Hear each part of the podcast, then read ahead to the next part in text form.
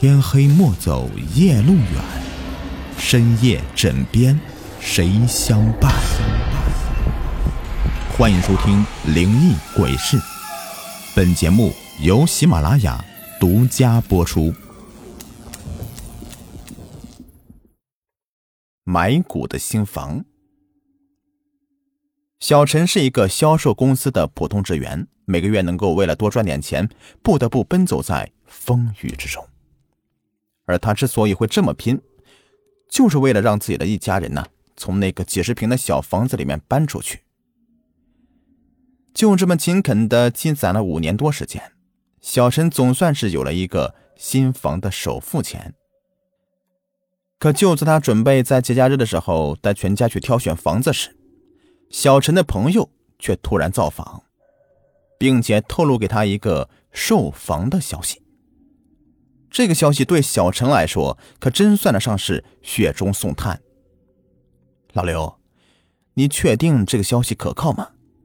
我这钱攒的可不容易啊。你放心吧啊，咱俩这么多年的关系了，你还信不过我？哎。要不是我在中介里面有人呐，拿到这一手消息，估计现在呀，这房子都卖喽。说话时，被称为老刘的男子则再次指了指桌上的售房信息表：“那，看到没？小型别墅，居然只要一个电梯房的价格，这得是多划算呐！要不是这房主着急出国，恐怕也不会这么着急把房子给出手卖掉。”小陈，你可务必要抓住机会啊！在两方详谈之后，小陈决定明天和老刘去看看房子，如果合适的话，就先定下来，免得到时候让别人捷足先登了。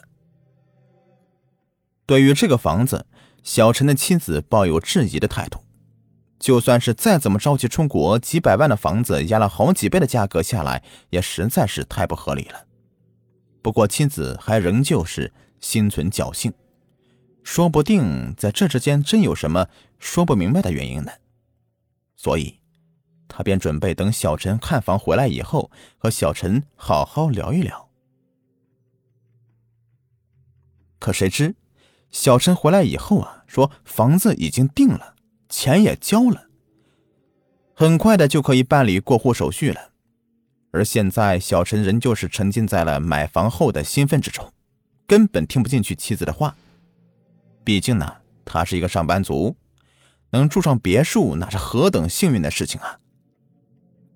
可到了后来，房子里面发生了怪事以后，小陈这才意识到，当初妻子的顾虑是正确的。在房子的手续办完以后不久。他一家人呢，就立刻搬进新房。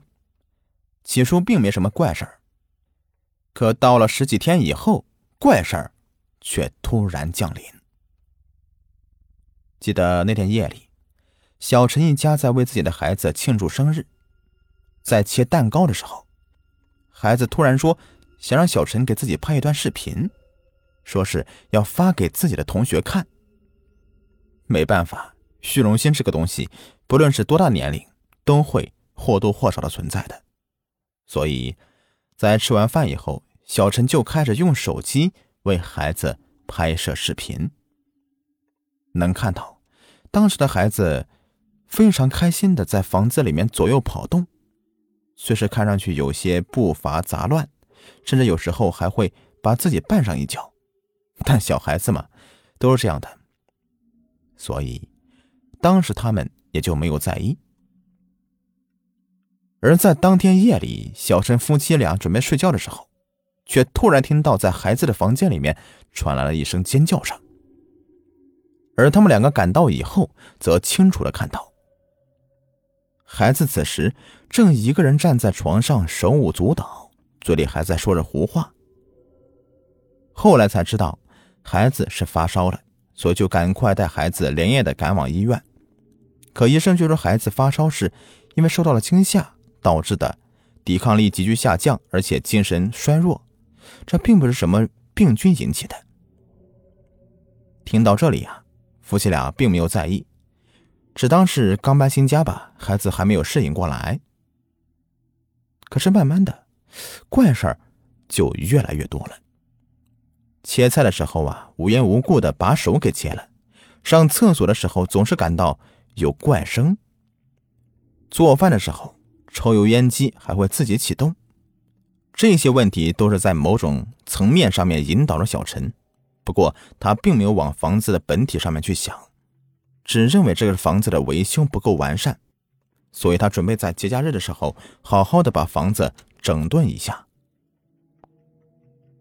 大约几天以后，孩子的身体逐渐恢复了，虽是孩子没有去上学，但却仍旧要求把之前拍的视频发给同学。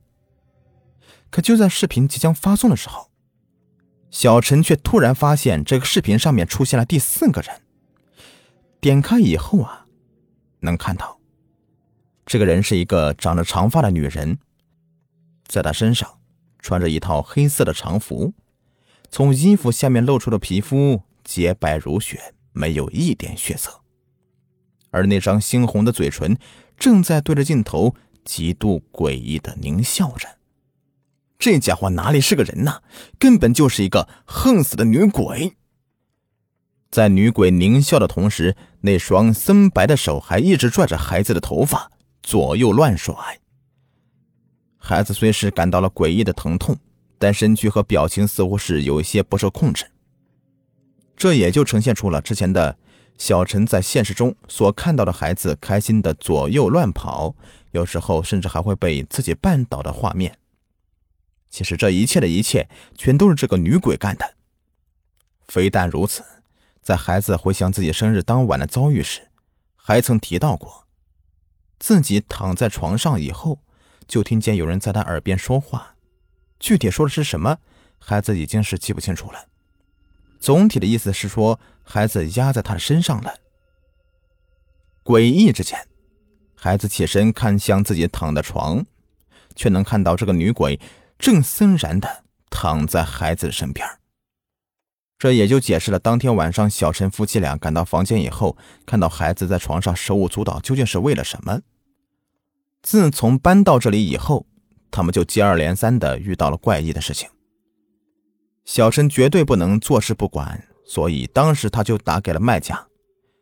多番逼问之下，这才得知，原来这房子在盖的时候。建筑材料里面被掺了一些不干净的东西，人血和骨灰，而这个血是主人的，就是小陈所见到的那个女鬼。这个小别墅根本就不是房子，而是那个女鬼的身体。只要是在那个房子里，那个女鬼就能够为所欲为，而唯一的解决办法就是把房子给推倒。但这就不是小陈能够做到的事情了。